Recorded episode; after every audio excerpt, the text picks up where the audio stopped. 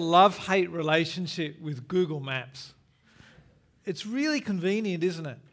Yeah, all you need to do is you plug it into your phone and it tells you where to, where to go.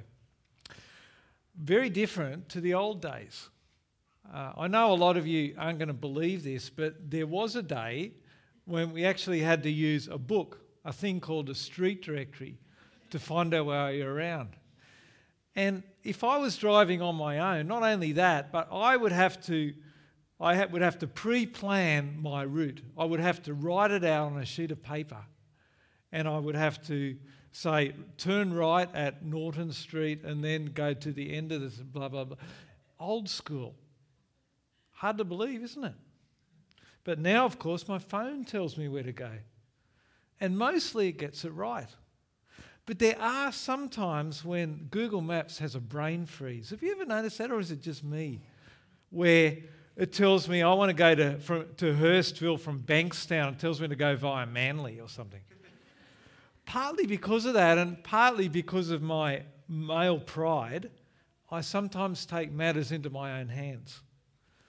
When my phone says to go straight, sometimes I just decide to turn right.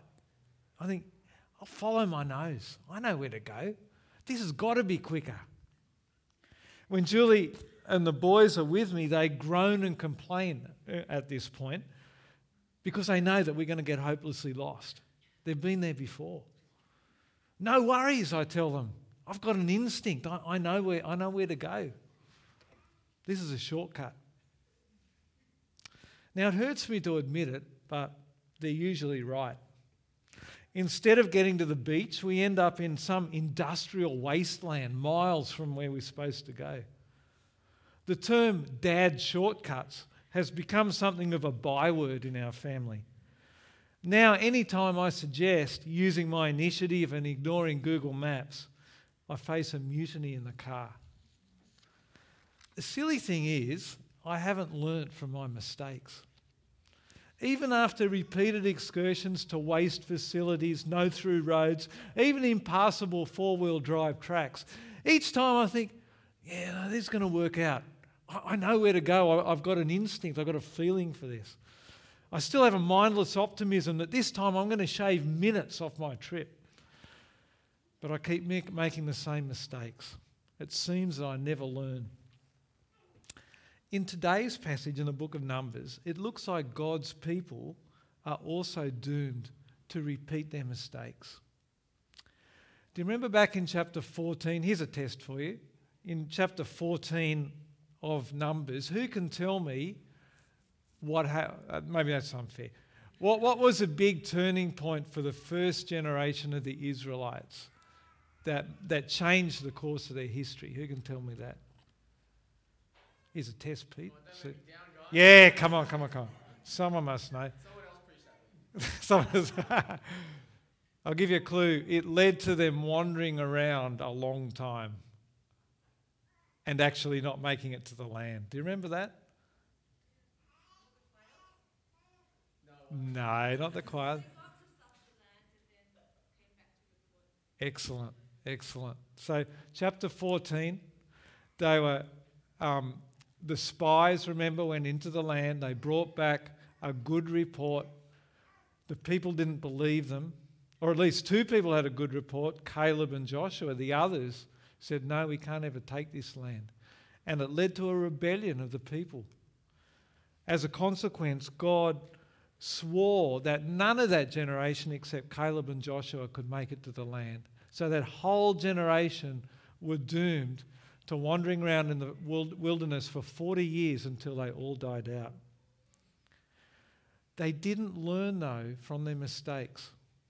Time and time again, they grumbled against God and rebelled against Moses in the desert. Remember the rebellion of Korah, complaining about having no bread, and then more recently falling into sexual sin uh, um, with, a, with the Moabite women. They wandered until that whole generation died off. And now, at the end of the book, there's a new generation, a new beginning. They are about to go into the land of Canaan. But it looks like history is repeating itself. it seems like nothing's changed with this new generation. It looks like at the 11th hour, two tribes are going to spoil it for everyone by pulling out of the deal and saying they'd rather stay on the other side of the Jordan. And we left, as the book of Numbers wraps up, we left wondering how's all this going to end? Are they ever going to make it? Are they ever going to get into the land? Well, our passage starts off in chapter 31 with God telling Moses to take revenge on the Midianites. Where are we up to? Okay, first slide. Okay. At first glance, this doesn't seem to have much to do with going into the land.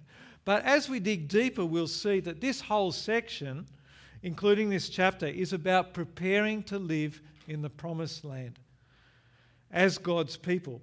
And this first section is about preparing for life under a holy God. So, what's going on here? The Midianites are a loose alliance of people from a number of different nations. Some of you may have heard of the Amalekites, and we encountered them back in Exodus, Exodus 17. Uh, do you remember the story when they came out of Egypt and then the Amalekites come out and try to beat them up. And, um, and God is with Moses and the people, and they end up defeating them. And the Moabites are also with them. Remember back in Numbers chapter 25 when the Moabite women led the Israelites into sexual sin and idol worship? Well, it seems here that because of that incident, that's the main reason for war against the Amalekites, to, to, to punish the Moabites for leading them astray. But it's not so much the battle itself that's the focus of this chapter as what it says about God, about how God's people were to conduct themselves before a holy God. How could they keep themselves pure and dwell with a God who cannot tolerate sin? After the battle, we're told that all the Midianite men were killed, but Moses was angry because the Israelites allowed the women to live. Verses 14 to 15. Now, to our ears, that seems pretty brutal, doesn't it? To wipe out not only all the men, but the women as well. But verse 16 tells us why.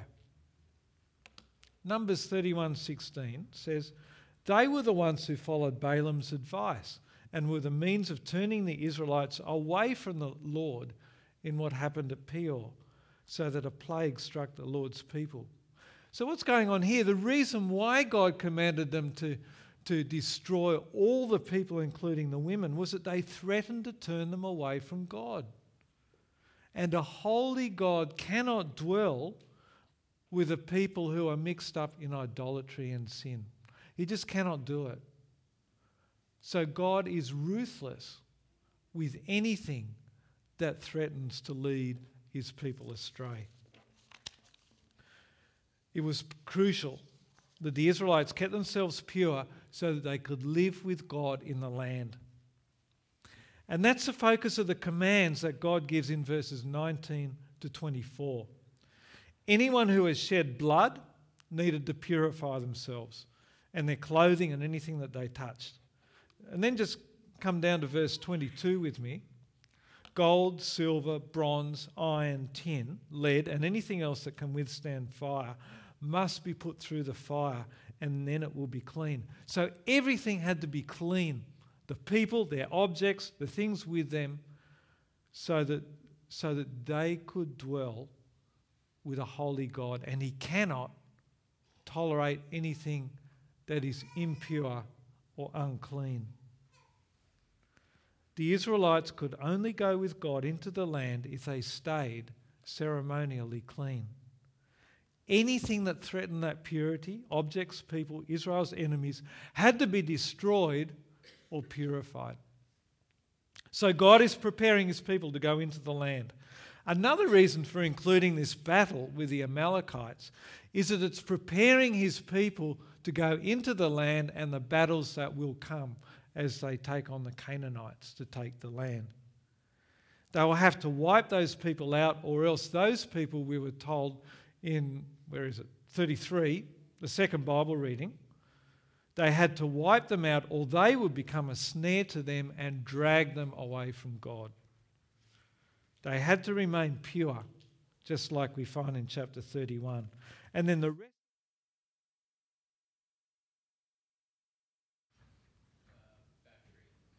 Ah, I'm back on? Yep. Dividing the spoils evenly before the fighting men and the people, just as they would enter the land. So, in order to enter the land, the Israelites had to be pure because God is a holy God. They couldn't be contaminated by sin. They couldn't allow themselves to be led astray by the neighbouring people. Otherwise, they could not go into the land. So, chapter 31 ends well with the Midianites beaten, the spoils are divided amongst the people, and the march towards the land continues. It looks like the plan is going well until suddenly, in the next two chapters, we face a roadblock. It looks like the plan is th- threatens to derail as two of the tribes want to go their own way rather than following God's plan.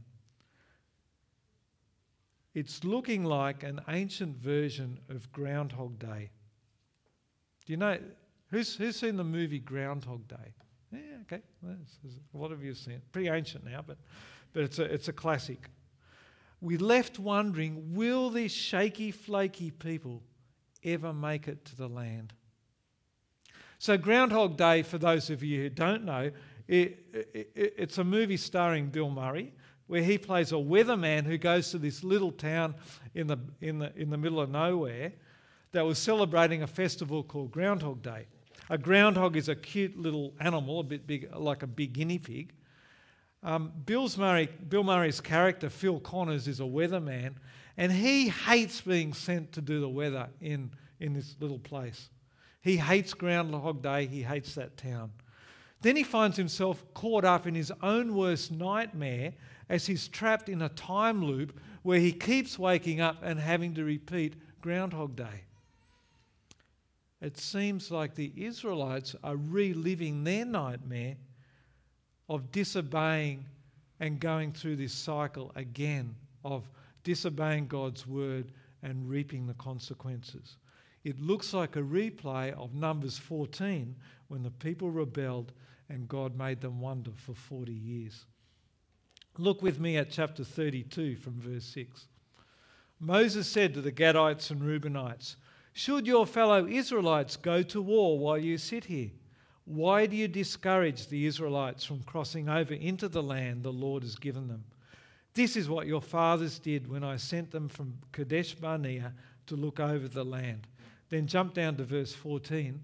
And here you are, a brood of sinners, standing in the place of your fathers and making the Lord even more angry with Israel. If you turn away from following him, he will again leave all this people in the wilderness, and you will be the cause of their destruction. Harsh words, because Moses knew just how serious it was to rebel against God's commands. He feared a Groundhog Day for Israel, a, re- a replay of what happened back in chapter 14. So, what did Reuben and Gad, these two tribes, do that was so bad? As we read chapter 32, it looks a bit over the top, doesn't it? It looks like a bit of an overreaction. Have a look from verse 1 in chapter 32. The Reubenites and Gadites, who had very large herds and flocks, saw that the lands of Jazer and Gilead were suitable for livestock. So they came to Moses and Eleazar the priest and to the communi- leaders of the community and said, we'll skip over to verse 4. The land the Lord subdued, just a minute, the land the Lord subdued before the people of Israel are suitable for livestock, and your servants have livestock. If we have found favour in your eyes, they said, let this land be given to your servants as our possession. Do not make us cross the Jordan. Sounds pretty innocent. But the problem was with where this land was. Let me bring up a map for you. Can you see that? So on that map, you can see there's three um, three different lots of land on the right hand side of the Jordan River. Jordan River, you can see that running down the middle. On the right, there is Reuben, Gad, and Manasseh. It doesn't mention Manasseh here, but they're included towards the end of the chapter in, in this um, desire for land on the east side of the Jordan. The problem was, and the reason why Moses reacted so strongly, was that the original inheritance that God gave the Israelites was on the west of the Jordan. So, where all the other tribes are, was the original promised land. Reuben and Gad were saying, in effect, that they didn't want God's plan for them. They thought this land on the east side was better. And if they didn't cross the Jordan with the rest of Israel, Moses thought that they would avoid the difficult job of fighting the Canaanites and driving them out of the land. They would have been shirking their responsibility. So that's the reason why Moses was reacting so strongly. Not so obvious as the rebellion back in chapter 14, but it was, they were still saying that our way is better than God's way. And that threatened to derail God's plan for the whole nation. So at this point, the whole mission to fulfill God's promise of his people in his land under his rule was sitting on a knife edge. Would the sin of the people once again stop them from entering the land? Already in the short, rocky history of Israel, Moses had shown himself to be able to avert disaster more than one, on more than one occasion. And here he shows his skill as a wise negotiator. And his cool head, along with the leaders of Reuben and Gad, managed to avoid disaster once again. These two tribes promise Moses that if they are given this land, yes, they will go with their brothers and fight for the land of Canaan before they go back with their women and children and take possession of the land. Moses warns them to keep their word. And once again, the plan to enter the land is back on track. As we read this story, what's not spelled out for us, but it's very much the subtext, it's very much woven through the plot, is the grace of God. Because God had every right to cut off Reuben and Gad because they turned their backs on God. They turned their backs on his command to take the land west of the Jordan. But he graciously worked through Moses to accommodate their weakness. He made allowances for their humanness. He allowed this change of plan so that his promises to give Israel the land could stay on track. And as we go on to our last section, we see that God's promises to inherit the land get nearer.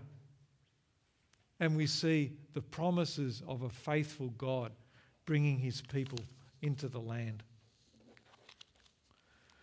Before the focus moves on to how God's people are to live in the land, chapter 33 is a kind of transition between the journey to get to this stage and the final push to go into Canaan.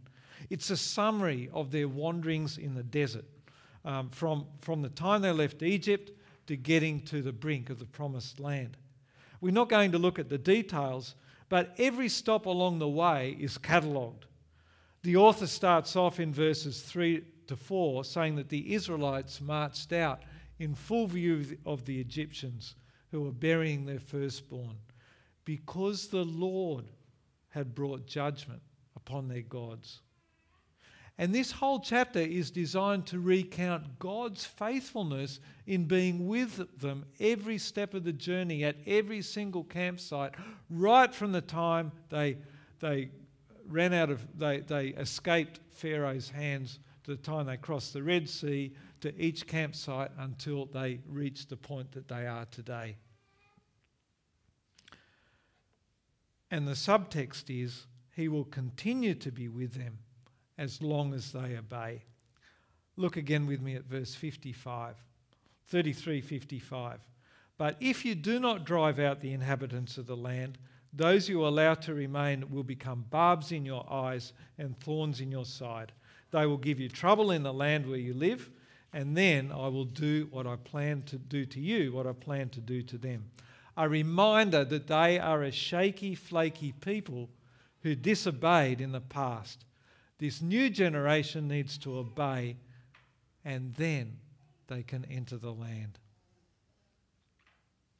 Well, we only have time to glance at chapters 34 to 36, but let's, let's do a quick survey of it to get the big idea. Here, the focus is on God's provision for his people to live with him in the land. Verse 34 is outlining the boundaries of the land of the Israel, that the Israelites would receive.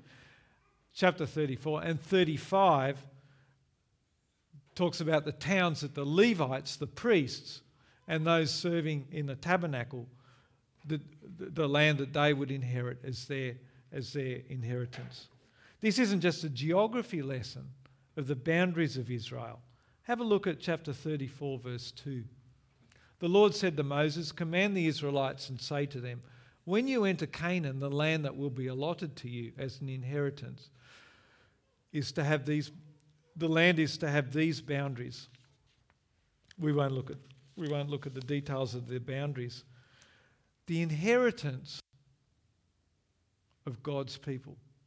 You know what an inheritance is? From your parents, from the older generation, passing down to the younger generation.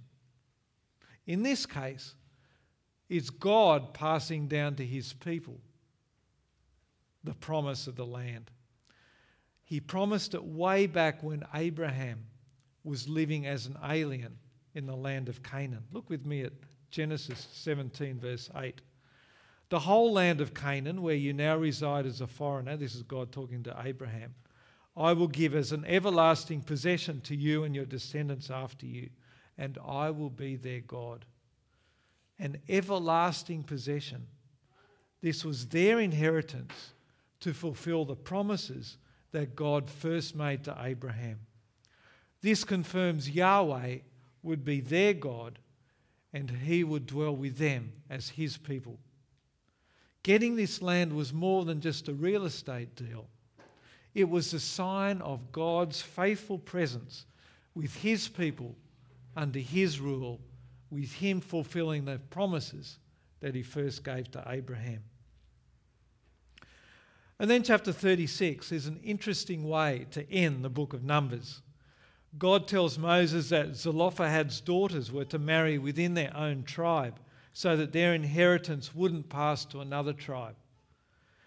Do you remember meeting those women back in chapter 27 where God commanded them, um, God commanded that they receive the inheritance that would normally go to the men, but because their father didn't have any sons, it was them who would receive the inheritance. But now God says that the people they were to marry was to be in their own tribe. Let's, um, let's look at uh, Numbers 36, verse 8.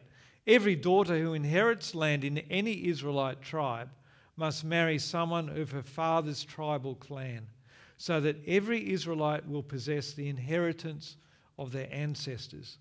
No inheritance may pass from one tribe to another for each Israelite tribe is to keep the land it inherits. What's crucial to God is that every Israelite will possess the inheritance of their ancestors, so that the land would be their everlasting possession to fulfill God's promise to Abraham. You see, the land, the whole land of Canaan, and each individual Israelite's inheritance symbolized God's presence with his people. It symbolized his faithfulness to his promise. It symbolized them living as God's people in God's land. To finish off, I want to spend a few minutes thinking about what is in these chapters and the book of Numbers in general for us. Now, you might be thinking, well, that's a great story, Marshall, about God bringing the Israelites into the land, or, well, we don't quite get there in Numbers, but almost bringing them to the land. But what on earth has it got to do with my life? The book of Numbers isn't just a story about Israel's history. it also looks forward to, it foreshadows a greater reality. It foreshadows a new Israel. That's us, God's people. God's people under a new covenant.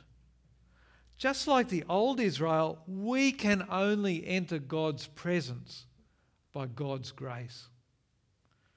We can only come to God because He provides a way for His people to live with Him. The writer of Hebrews makes this connection, connection between the old Israel and the new Israel. Look with me at Hebrews chapter 3 verse 5 and 6. Moses was faithful as a servant in all God's house, bearing witness to what would be spoken by God in the future. But Christ is faithful as the Son over God's house. And we are his house, if indeed we hold firmly to our confidence and the hope in which we glory.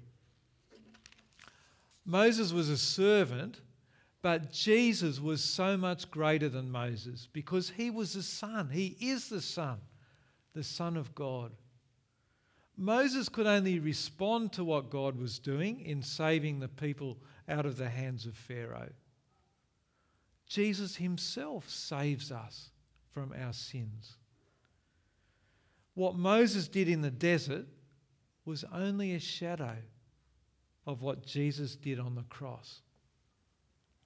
The author of Hebrews then goes on in chapter 4, verse 1 and 2 to say this Therefore, since the promise of entering his rest still stands, let us be careful that none of you be found to have fallen short of it.